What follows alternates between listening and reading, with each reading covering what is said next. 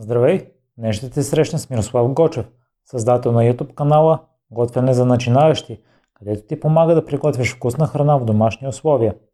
Може да използваш кода на примеримите 30 OFF за 30% отстъпка за Presentation Leader Master класа на Християн Стоюков, където ще получиш всичко, което ти е нужно за да планираш, структурираш, създаваш и изнасяш впечатляващи презентации. Въжи само за цялата мастер клас програма. Искам да изкажа огромни благодарности на хората, оставили писмени ревюта и препоръки във Facebook и Apple и че са отделили това време от деня си, за да покажат подкрепата си към подкаста. Изключително много ще ме зарадваш, ако го направиш и ти. А сега те оставям с Миро.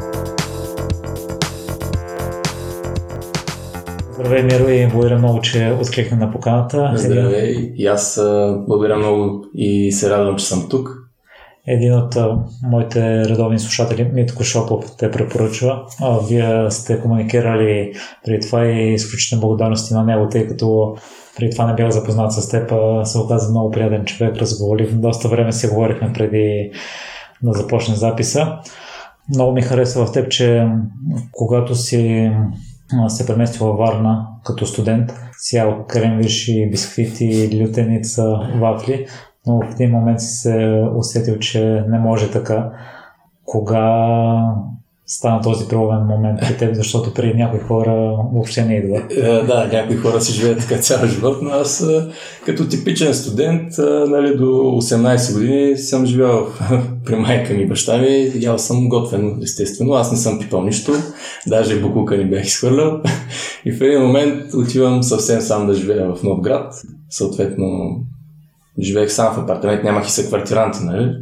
И в общини а, с 5 лева на ден, които разполагах, можех да си купя буркан летелница, два кремвиша и един хляб. И разнообразявах нали, от време на време с а, мирашки и там още някакви сладки имаше, които ядях почти всеки ден. Обаче на третия, четвъртия месец почна вече да става недобре положението и да ми се прияжда къде е бобец, къде е някаква супичка, нещо и почнах да въртя едни телефони, защото тогава мисля, че дори нямах компютър с интернет, а телефоните бяха все още доста така назад във времето, т.е. няма как да вляза и да проверя някаква рецепта в интернет. И звъня на майка ми, примерно, те, те как се готви пилешка супа. И тя ми казва, записвам сега в тефтер, на другия ден как се готви пилесо рис. И лека по лека те почнаха да се трупат така репертуара от български ястия, нали, разбира се. Тогава изобщо за гормени бяхме и чували, нали, всяко е модерно. И лека по лека почнах да виждам, че всъщност когато си хран... се храниш с подобни неща, излиза даже и по-ефтино. Защото, примерно, един пакет турист, тогава колко да е бил, лев 50, примерно, сега не знам. Само, че то е един килограм, аз мога да ям две седмици, примерно, ако си готвя през някакво време. Боба също беше супер ефтин и така нататък. Миро, в кой момент установи, че искаш да се занимаваш с кулинария, тъй като още от детството имаш леко влечение по край майка ти, баба ти, след като си започна да си готвиш сам също ти е хареса? Ами да, то за мен винаги е било приятно да съм в кухнята, така да кажем, въпреки че нали, в България не се възприема като някакво много мъжко занимание, но как да ти кажа, аз като бях студент, никога не съм си мислил, че ще ставам готвач някога в професионално. Нали. А, мислил съм си, че мога да работя, да кажем, сезонно, а, защото във Варна, знаеш, лятото, когато вече свърши сесията, има там 2-3 месеца, в които мога нали, да се пробвам, но без изкаран курс и така нататък ми беше ясно, че доста трудно ще ме вземат някъде. И обаче пък в същото време нали, то си остава така в тебе това като хоби, да чувърка отвътре. И рано или късно се наложи да си потърся работа, даже бих казал доста рано, понеже парите съответно, а, както казах, бюджета ми беше доста свит, а Варна и тогава си беше скъп град. И м- както всеки студент, знаеш, почват ни купони, ни кафета и храна ли да си купиш или да изпиш една бира с, с колегите, почва да става голяма дилема. И реших, че почвам работа. И тогава бяха в общи имаше там един вестник Позванете и в него трите обяви, които ми хванаха около подходящи за мен, бяха слагане на климатици, слагане, изработка на алуминиеви дограми и работа в Макдоналдс. Като само последната беше почасова, т.е. имаш такова плаващо работно време, което устроила нали, един студент. Защото аз почнах с търся работа още първи курс, мисля, че първия семестър, т.е. паралелно с лекциите и упражненията да мога да работя. И започнах с идеята нали, в Макдоналдс, че все пак това е някакъв вид ресторант, в който е ясно, че готвене няма да се науча, но поне мога да... Защото аз до момента трябва да уточним, че не бях работил никъде, нямам никакъв стаж. За да имам поне някакви нали, 5-6 месеца стаж, който сега малко или много са брои за ресторантски стаж, защото там, който е работил в Макдоналдс, предполагам, че огромна част от млади хора са минали от там, а, знае, че поне хигиена, нали, дисциплина се научава което е много полезно в последствие в истински ресторант. И то така се завъртяха нещата, че 7 години си откарах. Имаш ли идея защо се завъртях така, че иска чак 7 години? Еми, като всеки човек, който почва нещо с идеята да е за малко, а, влизаш в една, как да ти кажа, първия месец ти е трудно, вторият става по-леко, в третия вече виждаш, че почваш да задобряваш и в един момент си вече се чувстваш доста комфортно на мястото си примерно започват да те повишават, започват да те награждават за добра работа и малко или много м- това те задържа на едно място. По простата причина, че а, идва един момент пък в който си казваш, добре, аз сега тук примерно съм стигнал до едно ниво а, и дадена заплата Хикс, примерно. Ако сега напусна и отида на ново място, аз почна пак от нулата на по-ниска заплата дори. А сега в крайна сметка студентите а, в смисъл, то затова Макдоналдс беше много подходяща работа за студенти, защото може да си изкараш 4-те години там и вече като завършиш, тогава да си почнеш да си търсиш друга работа. Но то, нали, в смисъл, първо ме направиха инструктор, после станах менеджер, после започнах да работя, освен във Варна, лятото и на Златни пясъци, където живота беше много приятен, така да кажа. Работихме на плажа, през деня си примерно на плаж, вечер си нощна смяна, в общи имаше какво да ме задържи. Не мога да кажа, че са били някакви неприятни години или нещо такова. Ти беше сподели, че през този там е бил много успешен с постоянно изкачване в иерархията, но си станал и служител на годината в кухнята. по какъв начин се става? То всъщност служител на годината няма, нямаше разделение кухня и сервис, нали?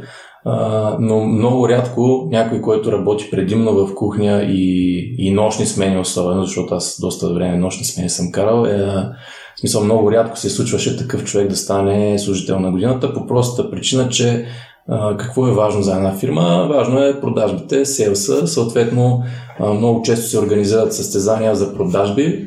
М- примерно имаш някакъв таргет да продадеш днеска 50 минута, да кажем. И обикновено хората, които са се представили най-добре през месеците, те ставаха служители на годината, защото за фирмата един вид са били от най-голяма полза. Това, че си търка отзаде скарите и фритюрниците, за фирмата е без значение. Там така че някой ще го свърши, нали, но много по-важно да, го, да си усмихнат пред клиентите и да продаваш. Но въпреки това, явно толкова бях впечатлил нали, тогава менеджерски екип и управителя, че ме направиха служител на годината. Миро, кои твоя качества смяташ, че сте помогнали в последствие ти да стигнеш до позицията менеджер? Може би това, че а, като инструктор, аз между другото бях доста дълго време инструктор, горе-долу около две години. Пфф, сега без да надвишавам, но може би над 80-100 човека съм обучил по един или друг начин. Нали, там в смисъл в Макдоналдс обучението е доста така добре изградено и един инструктор, ако хване един нов човек от а, началото до края, може да го направи на машина за един месец. А, и в последствие, нали, това, е, това е нормалният път всъщност. Когато си инструктор и си добър и хората, които обучаваш също показват резултати, е логично, че трябва да се издигнеш и нагоре. И рано или късно нали, започнах да излизам вече и на каса, да продавам и аз. Съответно и там се видя, че се справям горе-долу нормалният път ме предложиха за менеджер, когато между аз като менеджер смея да твърдя, че не съм се представил кой знае колко м- впечатляващо, по простата причина, че аз м- не съм много отборен играч, за да организирам голяма група от хора. М- бих казал, че съм даже доста индивидуалист. И в моите резултати винаги съм бил, съм се стремил да съм най-добрия, нали, примерно да съм най-добрия в кухнята, най-добрия, а, без значение мияд, чистач, няма значение нали, какво съм правил. А, винаги да съм над другите, но като менеджер никога не съм се стремил да съм най-добрия менеджер, най-добрия организатор или нещо такова. И в кой момент вече реши да сложиш край да напуснеш Макдоналдс? Ами това беше вече 2015 година бях в София, вече се бях прехвърлил, където изкарах и всъщност кулинарния курс, който записах. Между другото, кулинарния курс абсолютно пълна случайност. Излезе ми във Фейсбук една реклама. Видях я, видях, че цената горе-долу е поносима за мен и в първия момент си бях казал, че няма да се записвам, но после, така по стечение на обстоятелствата, реших да отида на място и да проверя за какво става въпрос. Хареса ми, платих си го, изкарах 3 месеца и всъщност още по време на самия курс аз бях решил вече да напускам, даже си бях подал молбата. Почнаха така да се въртят едни въпроси. Мене е добре да сега какво ще правя, като нямам никакъв друг опит за 7 години, освен Макдоналдс. Но щастливи стечения на обстоятелствата, по време на този курс, всъщност хората, които го провеждаха в хотела, където беше академията, ме харесаха и веднага ми предложиха работа след курс. Което де-факто имах два почивни дни между Макдоналдс и хотел. Предполагам, че има и други курсисти. Да, разбира се. С какво се отличи от тях? За да предложат на теб работата точно. Еми, може би, според, между другото, в последствие разбрах, че опита ми от Макдоналдс е отказал, ка... защото другите не бяха влизали в кухня. Аз все пак 7 години, там по думи тогава на шефа ми, ти 7 години, щом си издържал нали, там в казармата, тук ще ти е песен, нали, едва ли не. И така. И ето, че всъщност една бърза закуска едва ли не може да ти отвори врати на доста по-добри места. Първоначално започваш в кухнята там, но в последствие се прехвърляш в сладкарството. Да, а това твое желание ли беше или... Да, всъщност това беше една много добра възможност, защото аз никога не съм искал да се ограничавам. В смисъл, аз обичам всякаква храна. Дали ще е салата, дали ще е предястие, дали ще е топло ястие. За хората, които не знаят, обикновено в ресторантите и хотелите си има разделение на топла и студена кухня. Тоест, обикновено в студена кухня се приготвят студени предясти и салати, а в топла кухня се приготвят основни различни топли сосове и така нататък. А, а десертите в случая при нас ги приготвяха отделно в сладкарски цех. Има ресторанти, където прямо в студена кухня могат да се правят десертите, но тук нали, беше различно. И никога не съм искал да как да кажа, да се ограничавам само в едната категория. Примерно само аз правя само салати, нищо друго не ме интересува, или аз правя само а, меса, край. Другите неща са без значение. И когато се отвори възможност, на майтап а, говорих, нали, да отида за няколко месеца просто да, как да кажа, понеже няколко човека бяха напуснали едновременно, да закърпя дупката нали, за 2-3 месеца, хем да науча нещо много интересно, хем като си намерят професионалист сладкар, аз ще да се върна в топла кухня, само че така и не се върнах. През това време изкарваше един период на пасажирски кораб и споделяш, че това е било трудно преживяване за теб. Сега като завърнеш назад положително преживяване, като положително преживяване ли го определяш? Да, определено, защото в смисъл аз много ясно си спомням, защото ни беше чак толкова отдавна а, там как се чувствах. Значи, предполагам, че понеже не съм хубав в казарма, предполагам, че в казармата може би ще да ми е по-леко. Защото всяка вечер си лягах буквално смазан от работа. Който е бил на кораб е работил в кухня, в смисъл му е напълно ясно. Лягам се прено 12 часа, с аларма навита на 5 часа и това е всеки ден без почивен ден, продължение на 4 месеца. И идва един момент, в който вече не знаеш нещо боли ли те или жив ли си, умрял ли си. И в общи линии разполагаш изобщо с времето си, което всъщност много ме напрягаше, защото м- още при самите интервюта, нали, когато заминавах, отивах с една нагласа, че ще работя сравнително малко по-малко часове. Беше ми ясно, че ще има много часове работа, но не чак толкова и без абсолютно никаква почивка, защото първоначално това, което мислех аз, че ще е два месеца да работя, две седмици да почивам. В смисъл, две седмици прибирам в България. И си бях казал, два месеца няма проблем, ще се издържи, колкото и работа да има. Само, че когато отидах на кораба, разбрах, че тези две седмици всъщност са почивката ми за цялата година. Тоест, трябва да работя от порядъка на 8-9 месеца на това темпо. И в смисъл има хора, които издържат, но обикновено това са хора, които не че чак толкова им харесва работата според мен, а, са принудени от някаква ситуация, дали житейска, финансова или така нататък, да го направят. въпреки, че на кораба се запознах с българи, които са от 10 години в тази работа и си карат така и са доволни. Но не е за всеки. Кой смяташ, че е най-големият урок, който научи през този там? Ами, аз няма да го забравя между другото, понеже и там имаше доста голямо текучество на персонал и така около един месец работих с а, Corporate Pastry шефа, който беше румънец, който е всъщност главният, той е шеф сладкар за всички, за цялата флотилия, всички кораби. И когато някъде някой напусне, той идва да покрива, нали, въпреки че нали, шеф и Corporate Pastry шеф, идва да работи нали, като нормален сладкар и той беше със страшно голям опит. Между другото, той беше учител по английски по професия. Но беше се преспециализирал на сладкар и пекар. От него научих едно много яко нещо, което той се базикаше, че ще ме го изпрати на тениска за рождения ден. There is no time. Тоест, никога няма време, а, никога не си остави работа, която може да свърши сега за малко по-късно, защото не се знае, може да те извикат да хвърляш буклук, може да те извикат да приемаш доставка и да нямаш време за да си починиш после. В общи линии от него научих много така полезни уроци, не само за сладкарството, а и за живота като цяло. Но сега може да се каже, че разполагаш с времето си по твое желание, тъй като си напуснал и последната си работа като сладкар и си се отдал изцяло на YouTube канала ти. Интересното, че си го започнал, защото приятели се те питали за рецепти и ти вместо да отговаряш на всеки си решил да запишеш видео и си достигнал успех едва не, без да си го искал. На какво го даваш това? Ами, отчасти на късмет, отчасти на доста усилена работа и на трето място, може би, на това, което доста хора ми пишат, нали, че съм харизматичен човек, което аз не мисля, че чак толкова вярно. По-скоро бих казал, че съм естествен и винаги искрен в видеята.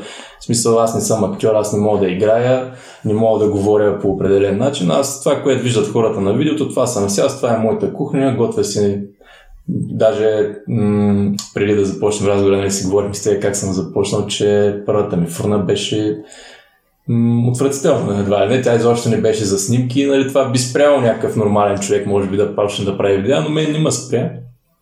А това за приятелите е точно така. В смисъл, както ти казах, аз как започнах да готвя, нали, като въртя по телефона да питам майка ми, така на мен ми звънка някакъв приятел и ми каза, човек, как да се направи картофени кифтета. И сега аз докато му обясня по телефона, той пълната е забрал вече и си вика, ме, що не почна да ги записвам.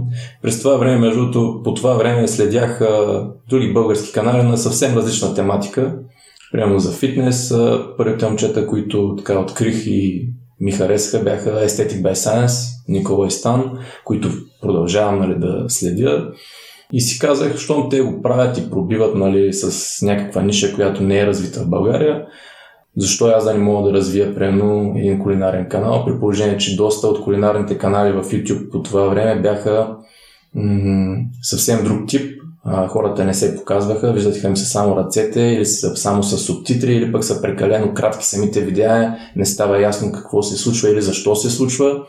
И точно това ме наведе на мисълта, че за начинаещи е една ниша, която я няма и мога да я хвана. В последствие, между другото, сега тук сигурно доста хора няма да ми повярват, вече след като си бях регистрирал канала, открих, че има и друг подобен канал с почти същото име, който се казва В кухнята за начинаещи Искам да се извиня на създателя му, че едва ли не съм му откраднал а, името, но неговите видеа са точно такива, каквито казах. Смисъл, виждат се само ръцете и са сравнително по-кратки, така че поне на тематика, нали, не съм го ограбил, да го кажа.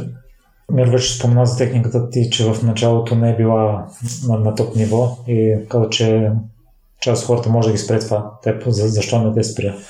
Ами, не ме спря по простата причина, че а, аз винаги мисля за хората, които гледат клиповете, а, какво, раз, какво разполагат и какви възможности имат. А, тоест, а, има ли смисъл аз да готвя на примерно някаква фурна за 3000 лева и на м- котлони, които само плота струват примерно 2000 лева и да ги снимам с камера за 10 000 лева, ако човека, който ще си ги готви, ще ги прави на същата фурна като тази, за която става въпрос, старата ми, нали? която всъщност тя не беше моя, тя беше на хазайна и вратичката, оплътнението и го нямаше. Реално можеше да пече само на 275 градуса по копче, но след като си купих термометър, реално беше на около 160 вътре. Тоест, първите ми 20 рецепти, които съм снимал в канала, съм излагал хората за температурата на готвене, защото аз казвам примерно 220, а тя вътре в фронта си е печала на 170 примерно.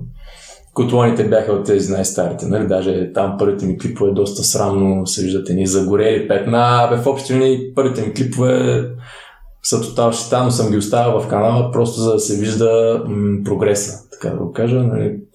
Впоследствие вече, след като се върнах от корабите и бях закърпил малко финансовото положение, си смених фурната, защото не за да покажа, ето вижте сега с това фурна ще си купя, нали?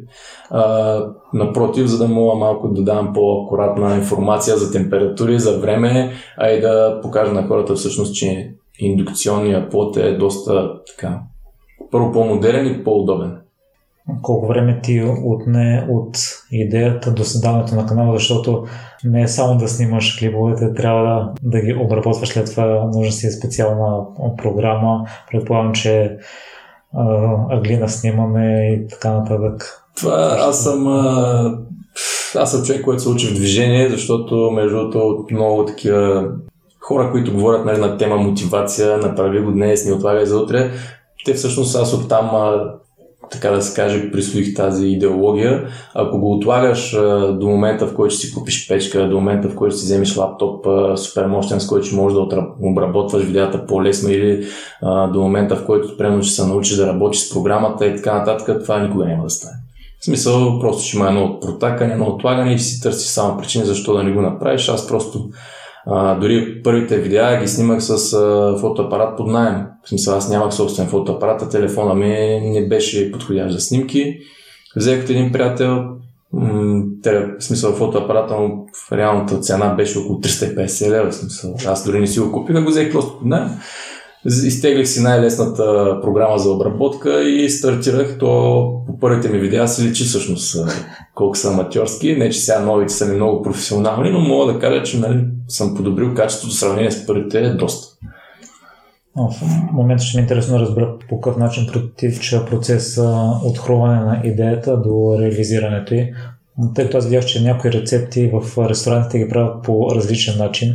Та предполагам, че има и проучвателен елемент. А, имаш предвид идея за клип. Да. А, ами, в смисъл аз, ако мога да разделя така клиповете в канала, може би на 3 или 4 категории, едните са по идея на зрители, едните са клипове, които смятам, че ще направят хубава гледаемост, което обикновено за България значи фастфуд и тестени, в смисъл бургери, пици, дюнери, това почти съм сигурен, че нали, винаги прави гледаемост. А, третите са групата, които ги правят за собствено удоволствие. Тоест, това са видеа, които може да не направят никакви гледания, но аз държа да ги направят. Примера ми е клиповете ми за квас, който ми отне супер много време, защото за да си отгледаш квас няма 10 дни, това трябва да го снимаш всеки ден. И съответно хляб с квас, които са доста тясно специализирани. Знаех, че няма да има гледаемост, но въпреки това реших да ги направя. И може би четвъртия тип а, клипове са м- как да кажа там, информационни, които не са пряко свързани с готвенето. Но да кажем, ако ми хрумне някаква идея, която я правя за себе си, или пък с някой зрител ми е подметнал, да, отварям си дебелите книги в къщи, отварям си... А, обикновено справочниците, които гледам, са един учебник имам по английски от Американския кулинарен институт, мисля, че беше. Ако става въпрос за български ястия, гледам червения рецептурник на социалистическото хранене от 1983 година, мисля, че беше. И още два-три източника имам, които просто там гледам по-скоро за да си направя една идея как да сготвя даденото нещо. Съответно, прямо го изтествам, коригирам го по мой вкус и вече тогава го снимам. Ако на, по време на самите снимки нещо не ми хареса как се получи, го снимам втори път и в общи ни отнема доста време. Оттам на не почва обработката на видеото, която зависи колко е дълъг самия клип, може да е между 3 часа и 3 дни. Зависи. После вече директно влиза в YouTube. Аз, за разлика от много други колеги, нямам точен план и ясен за много дълго време напред. Тоест, аз следващата седмица сега не мога да ти кажа какво ще снимам и какво ще кача, защото м- идеите са доста така в последния момент ми идват. Аз чух в едно твое видео, че за някои рецепти и клипове си се колебал дали да ги пуснеш, защото си мисля, че няма да имат гледания. И аз искал да ги направиш за себе си, но също в последствие оказа, че са имали много гледания. Та, в момента има ли такъв тип видеа или какво минава през главата ти, когато се чуеш дали да пуснеш нещо, защото си мислиш, че няма да е успешно? Ами аз всъщност нали, вече за близо две години работа в по YouTube, нали, по канала, разбрах, че м- логика на гледаемост и това така нататък няма как да се хвани. В смисъл, клип, който си вложил примерно 3 дни работа и 3 дни обработка и си, си мислиш, че ще направи 100 000 гледания, може да направи 8 000 и да спре до там. А, клип, който съм заснел примерно за 15 минути и ми е от него типичен пример ти давам клипът ми за омлет. Омлета ми отне да го заснема точно 15 минути, да го обработя за 20 минути. В момента има 170 хиляди гледания, мисля, което всъщност и чисто финансово, три яйца и една салата там съм инвестирал около 5 ля, са ми се избили много, много пъти. Докато, примерно, някакво мега скъпо ястие, което си инвестирал първо пари за храна, време и така нататък, може да не ти донесе нищо. Така че спрях да мисля, ще има ли гледане или няма да има, просто правя това, което ми харесва, това, което аз ям. И така. Миро, сега след като вече се занимаваш изцяло с канала, кои са следващите стъпки, които си планирал, за да си изкачиш на следващото ниво? Ами, има доста неща, които мислям. Дори бих казал, че доста си разхвърлям така, така, така вниманието и ще е хубаво да ги отсея до 2-3, за да мога да ги реализирам. Но освен канала, имам и странични дейности, нали, с които се занимавам, защото сега колкото и да си говорим, в България да оцеляваш само с YouTube канал не е, не че е трудно, но изисква време. Примерно за една година трябва да си инвестирал наистина много време и, и средства, не само нали, време, но и средства, за да можеш да реализираш някаква възвръщаемост. А, ако инвестираш по-малко време и средства, може да ти отнеме 5 години. Сега съм вече, мога да кажа, че от една година се занимавам активно, нали? И в момента като развитие на канала обмислям да започна да правя дори Всъщност аз това го мисля още от преди 6 месеца. Нещо като живи срещи с фенове, да готвим заедно, някакви такива развития. Бях планирал да направя нещо като мини кулинарен онлайн курс за по-скоро за тинейджери, защото той ще не е на едно елементарно ниво. Но това са все идеи, които изискват страшно внимание, професионализъм на заснемане и реализация, нещо, което в момента няма как да осъществя сам. Ако е най-добрата идея до момента каналът ти според теб? Най-добрата идея най-добрата идея е това да напусна работа и да започна да бачкам здраво по канала, защото когато ходиш 8 или 10 часа трудов ден и след това се прибереш и те първа, примерно трябва да почнеш работа вече изморен по нещо, което нали, работиш като втора работа все едно, обикновено втората ти работа страда или пък първата ще страда, зависи къде си влагаш повече енергия и внимание, което не е добре. Две, мишници, две дни под една мишница, хората са казали, не е добра идея. А сега след като може би живееш мечтата на създателите на съдържание да са концентрирани само върху това, което правят, по какъв начин протича един твой ден? Доста различно бих казал, тъй като м- имам доста срещи с всякакви интересни хора. Между другото е едно от най-приятните неща на да имаш YouTube канал и да натрупаш някаква не бих казал популярност, но така интерес в други хора и други бизнеси е, че започват започваш да се запознаваш с всякакви интересни хора. Ето, прямо както дойдох сега тук при теб. Нали, ако не беше YouTube канал, никой нямаше да се запознаем. А, така че горе-долу от понеделник до петък имам поне три срещи с различни хора, с някакви общи проекти, които може да реализираме. В общини поне два дни си отделям за снимки, за рецепти, някаква развойна, така да го кажа, дейност по канала. Отделно си а, в момента се опитвам да си редуцирам малко теглото и да си повиша мускулната маса, хора и да тренирам с, а, с треньор. Между другото, искам да благодаря сега тук на двамата тишовци от BB Team, Тишо 1 и Тишо 2, които един си грижи нали, да ми помага за храната, а другия за тренировките. Големи пичове са. И в общи ми денем е така, ставам, пия си кафето, отивам, тренирам, прибирам се, хапвам, отивам на среща, прибирам се, ако мога да снимам нещо, снимам, ако не, на следващия ден снимам. И така. В общи ми само работа, в няма време за удоволствие. Това е пътя на, на частния бизнес, когато всичко си правиш сам, няма много време за хората си мислят, че като си напуснал работа и правиш нали, сам си шеф, едва не 2 часа работиш и после 10 часа чаеш кария. а всъщност е 16 часа работиш и приятелката ти се прибира бясна, че ни обръща внимание. Това е положението при мен. Миро, има ли неща, които пренесе от а, предните ти работи в YouTube канала? Честно казано, може би от Макдоналдс се опитвам да си вкарам дисциплината и организацията, защото там наистина бяха на много високо ниво. За съжаление, когато сам си си шеф и работиш в къщи, не спазваш много точни графици и така нататък, нещо, което се опитвам нали, да променя. Друго нещо, което е, опитвам се нали, пък от работата ми с клиенти така, в миналото да се стара да се отнасям добре с зрителите, защото това, че някой ме е написал прямо лош коментар, не означава, че е лош човек, просто може да му е бил крив деня и в последствие да се окаже, че всъщност харесва това, което правя и да си станем приятели едва ли не. Никога не подхождам нали, с лошо. Това е нещо, което научих при работата ми с клиенти, защото като дойде някой бесен и ти се развика, ако и ти му се развикаш, стане с голям скандал. Но ако подходиш нали, внимателно и човек се успокои, всички са щастливи. Аз това забелязах, че се стараш да отговаряш на всеки коментар, което наистина е много похвално. Покрай тази връзка си се заговорил и с Митко. И Митко има два въпроса към теб. Първият е какво би включил в един обяд за готвене за начинаещи, като спазваш а, стартер, основния десерт. Това е доста така труден въпрос, защото има много неизвестни фактори. Ако е нещо, което трябва да се изготви за 10 минути, нали, доста ще сме лимитирани от към идеи. Но ако пък имаш достатъчно време, може да си приготвиш доста разнообразни неща.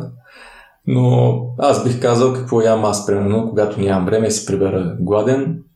Почти винаги имам в хладилника си яйца или пилешко месо, което става буквално за 10 минути, т.е. према един омлет с някаква салата гарнитура, свежа салата с някакви зеленчуци. Между другото, опитвам се да ям доста повече зеленчуци, отколкото по принцип, а, но доста трудно свиквам. Като предястие обикновено а, също така съм голям традиционалист и съм фен на разядки, български разядки, които сега тук става въпрос за обяд, но ако са за вечера са много подходящи за ракия. И десерт също съм така като сладкар, може би хората си мислят, че вкъщи си правя някакви невероятни десерти и това, но не, напротив, аз много обичам, примерно, доста елементарни неща от рода на тирамису, брауни, които са лесни за приготвяне и за доста голямо количество, което, примерно, ако сте само двама души вкъщи, може да хапвате три дни. Съвсем елементарно. Нали? А, за вечеря? За вечеря, вече, между другото, когато нямам много време, колкото и да е странно, повечето хора си мислят, че като се хванеш да правиш гювеч или нещо подобно, а, ти отнема много време, но всъщност за мен спестява време, защото слагам едно голямо парче, прям свински джован в гювеча, дори имам такъв клип, с едно кило картофи, малко зеленчуци и го затварям в фурната за 4 часа.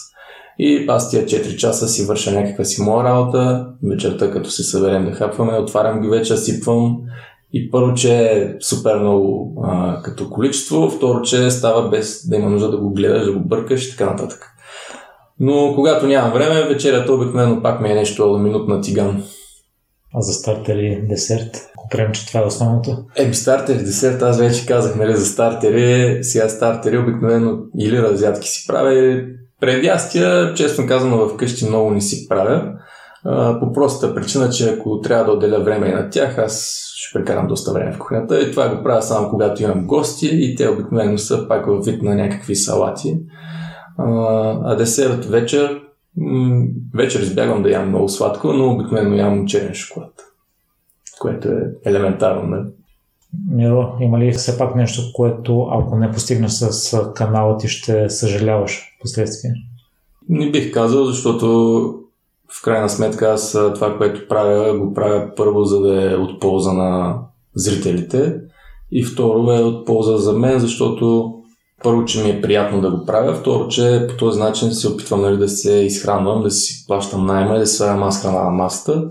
И ако успявам, значи съм на прав път, зрителите ще са доволни, аз ще съм щастлив, че правя това, което искам, без да имам шеф на главата, което между другото много българи според мен не осъзнават колко е сладко да нямаш работно време и шеф на главата си.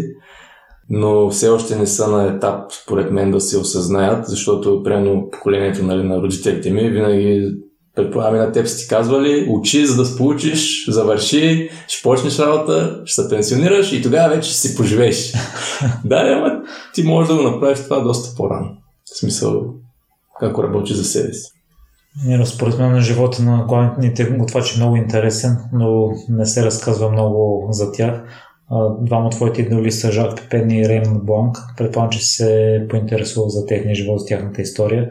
Ще ми е интересно да разбера защо още двамата сте любими. Ами, той предполагам, че Жак Пепен няма човек в кулинарните среди, който да не го е чул. Това е легенда, така да кръстника на модерната кухня. Работил е много дълго време в Нью Йорк. Там има кулинарен институт, е преподавал на страшно много хора.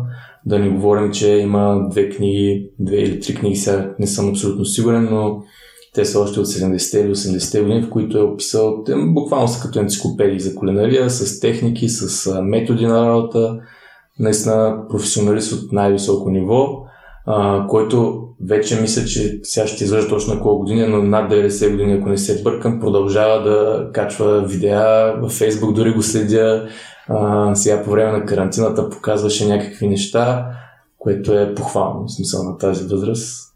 А, Реймон Бланк, между другото, също е м- французин, но пък той живее в а, Англия. Аз си купих неговата книга, която пак е като енциклопедия супер дебела, е интересна. Той има имение, което в имението му е хотелска част, ресторант и градини, които са огромни. Тоест, почти всичко, което се предлага в ресторанта му, се отглежда на място.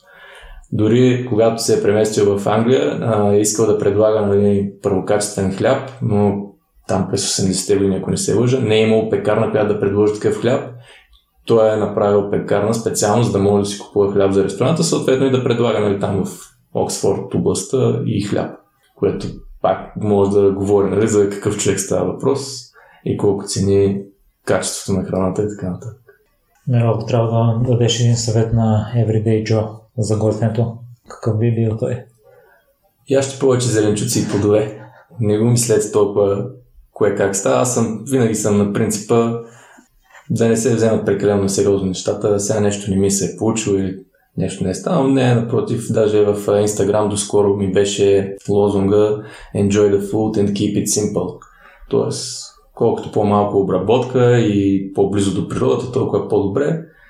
И най-вече намалете сладкото и всякакви пакетирани. Като казвам сладкото, няма предвид между шоколад, много хора си мислят за шоколад, но не имам предвид м- пакетирани чипсове, вафли и такива неща, които са пълни с трансмазини, защото просто не са полезни за здравето. На много хора любимите градове си има Нью Йорк, Лос Анджелес, Париж, Виена и така нататък, докато твоята е Варна. Защо? Ами Варна, защото там първо, че съм учил и работил нали, доста дълго време, близо 7 години. Имам страхотни спомени, имам много приятели, като цяло аз съм и зодия Скорпион, нали, водата ме влече, водна зодия, морето си ме иска. И Варна и Бургас, между другото, също много ми така допадат и бих се радвал в даден момент в моя живот, ако не мога да отида да живея там за постоянно, поне да имам някаква да си взема някакво малко жилище, което лятото поне да мога да живея на плажа, нали, на, на морето. И затова по-скоро нали, носталгичните спомени ми, ме карат Варна да ми е любимия град. Между има и още едно хобби, което може би в момента става на заден план, свирането на китара. Това къде се зароди? Ами, това е с един от най-добрите ми приятели, който между другото ми беше и съквартирант доскоро в София, даже го има в някои от клиповете като дегустатор, само че сега е в Холандия. С него се познаваме от 14 годишни, ако не се лъжа, което горе-долу прави близо 20 години вече. А, и така сме металисти и двамата, нали, на времето, покрай там един метал групи се запознахме и то сега няма едва ли има металист, който слуша а, групи, да не му се е искал да свири или на китара, или на бас, или на барабани и сега най-достъпното беше китарата. И Врънках нашите доста дълго време да ми вземат китара, така и не ми взеха. Накрая един комшия с мили над мен и ми даде една стара акустична китара да дрънкам, колкото да дразня нашите.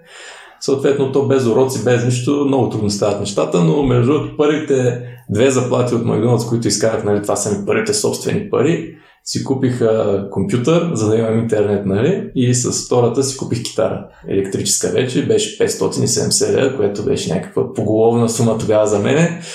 И между тя е още наша собственост, само че аз я продадах на съквартиранта ми. но си е в семейството, така че а, наистина не ми остава много време, но вечер като седна примерно на дивана да гледаме някой сериал, я хващам просто така в ръцете и си подрънквам по 20-30 минути, но нищо професионално, нали, да кажем, да мога да изфиря. Миро, къде слушателите могат да свържат с теб или да следят рецептите, които публикуваш? Ами в YouTube готвене за начинаещи, Instagram също готвене за начинаещи и в Facebook имам страница навсякъде може да намерите, смисъл може да ми пишете в Instagram и Facebook съответно мога да ви отговоря директно или някаква снимка, ако искате да ми пратят, докато в YouTube нали, малко по-трудно там, няма как снимки. Имам и имейл също, който е в YouTube канала, може да се намери в общини, стара се, както ти каза, да ако мога да помогна, да помогна на всеки, който ме е попитал за нещо. В какво си се е провалял? В какво съм се провалял? Честно казано, не мисля за провалици, защото а, те са останали зад мен, нали, посоката е напред, не назад, така че мисля за бъдещето и гледам да не се провалям вече. Но да, често казвам, не съм мислил върху този въпрос. А с какво се гордееш най-много? Гордея се с това, че от 18 годишен се издържам сам, не тижа на родителите си. Нещо, което между другото ми прави много лошо впечатление в много хора е, че прям мъже на по 30 плюс години разчитат на родителите си. Това не мога да го разбера по никакъв начин и колкото обвинявам самите хора, които са търтели за мен, толкова и родителите им, защото е трябвало преди 10 години да им кажат, пич, ти беше до тук, много те обичаме, но е време да поеме живота си в твои ръце. Миро, благодаря много за гостуването, за разказите и съм сигурен, че задоволяваш много българи с рецептите и с съветите, които им даваш с личното отношение към тях. И аз ти благодаря за поканата. Надявам се, че в бъдеще ще имаме отново честа да се видим. Може и другия път да ти изготвя дори нещо. С най-голямо удоволствие. Благодаря ти, че остана до края. Ако този епизод е вдъхновил, изпрати го на трима приятели. А ако искаш да споделиш мнението си с мен или да ми дадеш препоръка, пиши ми във Facebook страницата на Непримиримите подкаст. Усмихнат ден ти желая!